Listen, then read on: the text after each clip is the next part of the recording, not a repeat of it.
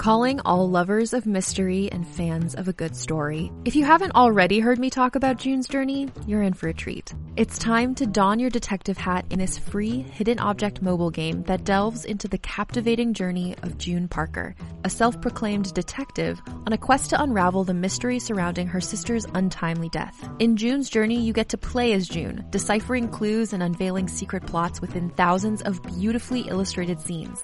And did I mention it's set in the glitzy 1920s? New chapters are added weekly so you will never run out of new thrills to uncover, and you can also personalize and decorate your very own Orchid Island where the story takes place. How sharp are your detective skills? Find out when you download June's Journey on your Android or iOS device, or play online via Facebook Games. Your detective journey awaits.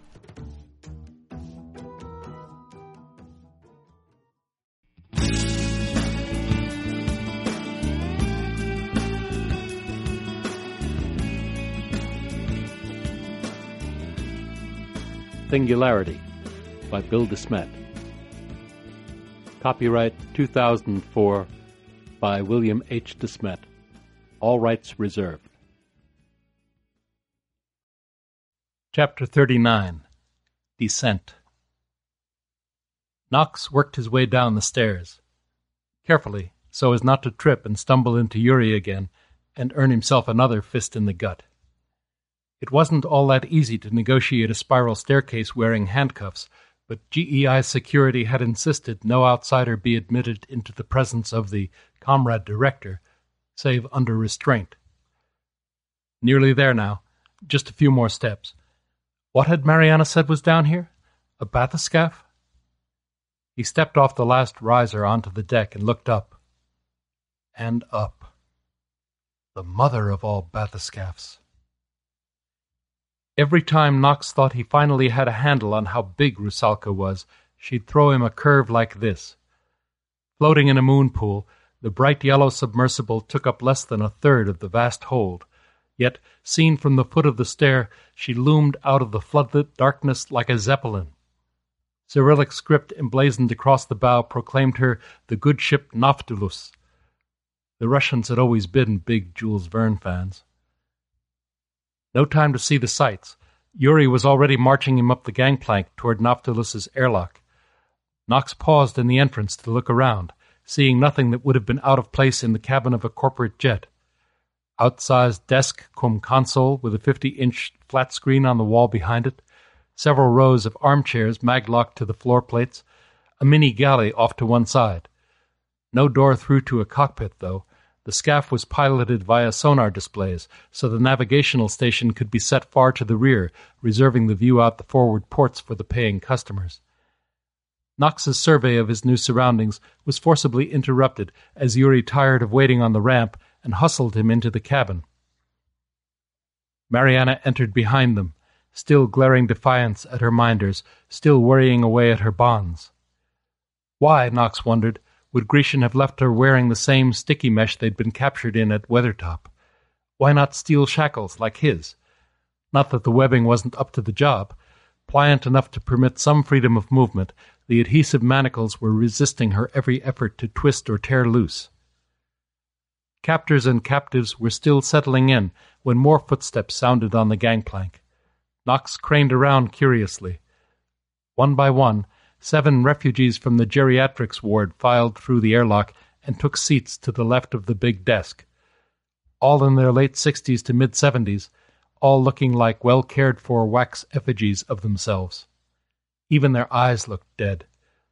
Knox hadn't seen so many bleak, wintry faces all in a row since Boris Yeltsin had made the old Politburo stop holding its annual November get togethers atop Lenin's mausoleum. Come to think, one or two of them looked vaguely familiar. Finally, Arkady Grigorievich deigned to grace Naftulus with his presence. He strode through the hatch, issuing instructions to a hastily scribbling Sasha. Grecian was in a good mood, to judge by the way he glad handed the seven gaffers on the way over to the big desk. Once there, he rubbed his hands briskly and bestowed a winning smile on one and all. Motioning Sasha to a chair at his right hand, Grecian took his own seat and gave a nod. The pilot moved to the navigation console and busied himself with pre launch checks. A uniformed crew member swung the hatch to and initiated its locking sequence. Outside, his compatriots could be heard retracting the gangplank. Forty-five seconds went by before the pilot spoke the launch command into his console mic. Nothing happened for a moment, then a low rumble, more feeling than sound, vibrated through the cabin. The scene out the viewport grew brighter as green gold light began to filter up through the moon pool. Rusalka's underwater hatch yawned wide to release Naftaliss into the open sea. The submersible dropped like a stone. Knox watched the sunlit water swirl past the portholes. That sparkling green was already faintly tinged with blue. Soon it would turn to black. Naftaliss was on her way to the depths. The USN Picard fell through the empty dark. The view out her forward port showed only the milky cones cast by her exterior spots, and occasionally a blurred vertical streak of light that meant they just plummeted past another drifting bioluminescent life form. It wasn't much brighter inside, where Picard's crew compartment was lit all in red. The effect was like riding to the bottom of the sea in a photographer's darkroom a crowded photographer's darkroom. Euripides Aristos found himself crammed together with ten fully armed and armored ops team six footers, not to mention one civilian, all of them in a space designed to seat seven, uncomfortably. Pete Aristos was not a nervous man. Still, these accommodations were enough to give a sardine claustrophobia. The creaking of the pressure hull's ceramic metal composite wasn't helping either. Add to that the fact that he was sitting on top of a low yield nuclear device, and, well, anybody could get a little edgy. Anybody but Picard's civilian passenger, that is. He looked sound asleep, dead to the world, and good to stay that way the whole trip. Pete would have given anything to kick back and catch some Z's like that guy. Burdens of command. Speaking of which, Sir, Mr. Aristos? What with the whir of the engines, the bleeps of the acoustic tracking pulses, and the background hum of the CO2 scrubbers, the pilot's soft drawl was barely audible. Still, Pete thought he made out the words, Could you step forward a minute? By the time he'd reached the pilot station, he was hoping he'd heard right. The cramped quarters had made stepping forward a semi major operation. What have you got, Harry? Pete hunched down and looked over the pilot's shoulder. Lieutenant J.G. Cindy Lee Harris, Harry to her friends, turned her round, freckled face toward him. Not out there, sir. Here, on the scope. She tapped a green-lit screen to her left. They were not alone in their hurtling dive toward the mysterious installation called Antipode. Sonar had picked up another vessel, still maybe five hundred meters above Picard, but descending fast. Casualty? Tsunami wasn't scheduled to kick off for a couple hours yet, but some son of a bitch might have jumped the gun and got sunk for his trouble. Huh? Oh, no, sir. She's in a controlled dive just like us. Jesus. Kind of big for a scaph, isn't she? Sir, yes, sir. A Cadillac to our Volkswagen. Shit. Their best intel was that Antipode was unoccupied. That had made things real simple. But if there was a submersible headed for it, well, it might not stay unoccupied for long, which could change things. Harry, how maneuverable is this tin can of yours? Can you hold us in place a couple minutes? Let her catch up with us? Yes, sir. Sucks juice like Times Square at New Year's, though. Normally, Picard just filled her negative buoyancy tanks with enough seawater to fall to her target depth. Stopping anywhere short of that took extra power, power they'd be needing for, among other things, life support. I hear you. Do it anyway. And Harry? Yes, sir. Rig for silent running, and plot me an intercept course. Let's go have a look at that caddy of yours. Grecian sat gazing out the bathyscaph's forward port into the silence of the deep ocean and silently gathered his thoughts. There had been so many obstacles blocking his path, so many adversaries ringed around him, and yet he had overcome them all. Nothing could stop the Antipode project now. A small smile played over his features. He clapped his hands once and swiveled to face his fellow council members. Time to begin. Comrades, permit me to welcome you aboard Nautilus. The pilot informs me that we have now reached our terminal freefall velocity of 30 meters a minute, and since our destination is some three kilometers down, a groan of tortured metal issued from Nautilus's walls. Several members of the council looked about them nervously. Pay that no mind, Grecian said with studied nonchalance. A certain amount of structural stress is the price we pay for maintaining a sea level cabin pressure. But it is no cause for alarm. Three kilometers is nothing to Nautilus. She is rated for four times that depth. Now, as I was saying, between our rate of descent and the distance to be traversed, we have another hour and a half before we arrive at Antipode Station.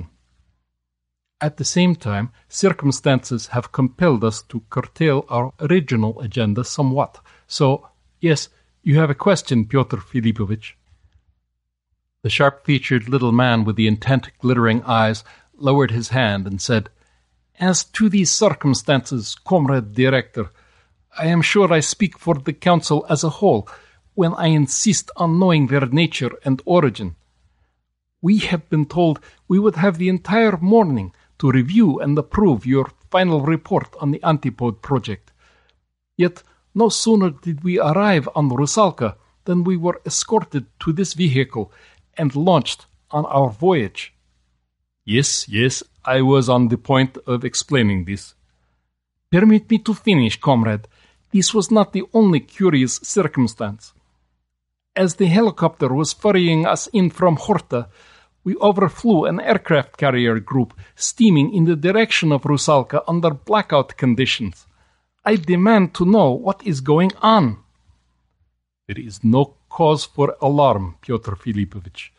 If you had troubled to read your project briefing book, you would have noted the probability of American detection of and the response to the capture event has been assessed at greater than 70%.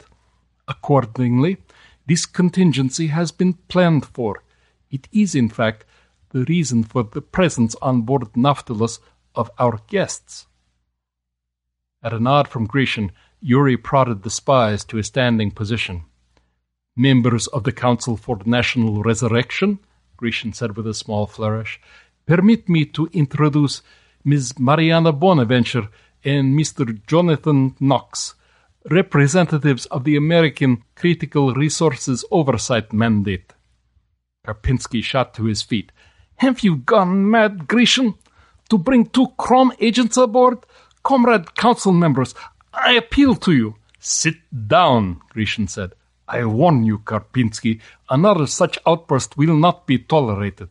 He leveled a finger at his opponent as if aiming a pistol. The little man took his seat again slowly his features contorted with now silent rage. To resume, then. It is precisely because Miss Bonaventure and Mr. Knox represent the adversary that they are being brought along.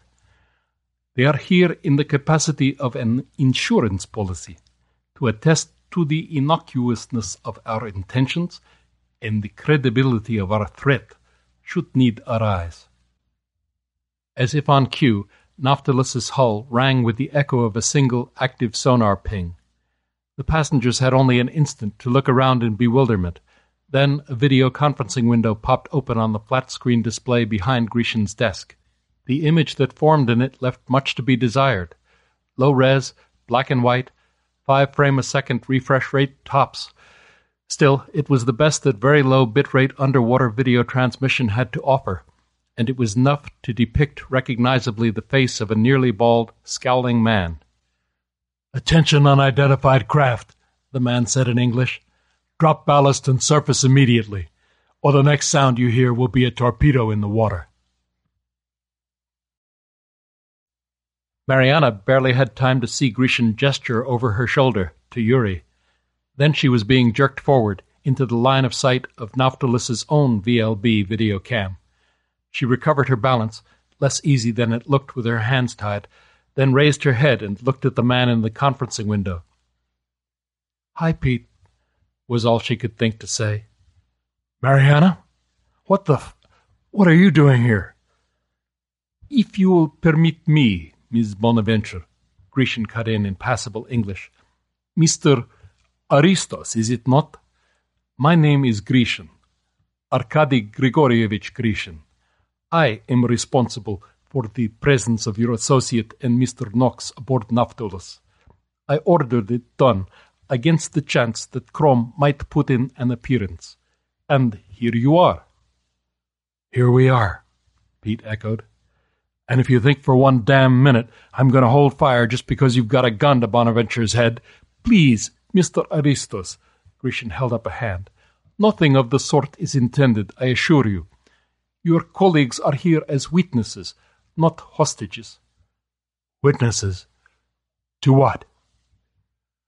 Why, to the undesirable, extremely undesirable, I might say, consequences of any attempt to interfere with my plans. I intend to show Mr. Knox and Miss Bonaventure what we have been laboring on these past twelve years, and let them judge for themselves. Pete just said, Huh? Think of it as one of Crom's famous on site inspections, if you like, Grecian said smugly. Your representatives can serve as your eyes and ears within Antipode Station. I am confident that once you hear what they have to say, you will see the wisdom of pursuing a strict non interference policy as far as Grecian Enterprises is concerned. Pending their report, I would appreciate it if you would have your surface forces hold at their current 10 mile perimeter, and if you yourself would withdraw your little submersible an equivalent distance from Antipode. Mariana, Pete said, help me out here. What's this guy talking about? Would the fact that Grecian had gone to the trouble of kidnapping them make the story any more plausible than last time? Pete, she began, it's complicated. Skip the complications. What the fuck is he up to? At last, came a voice from behind her. I was beginning to think nobody would ever ask. Mariana spun around. She had nearly forgotten who was still standing back there all by himself. It's simple, really, John said.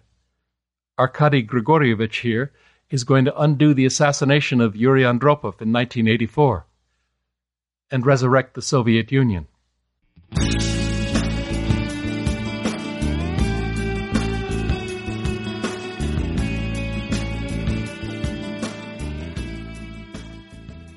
Been listening to Singularity by Bill DeSmet.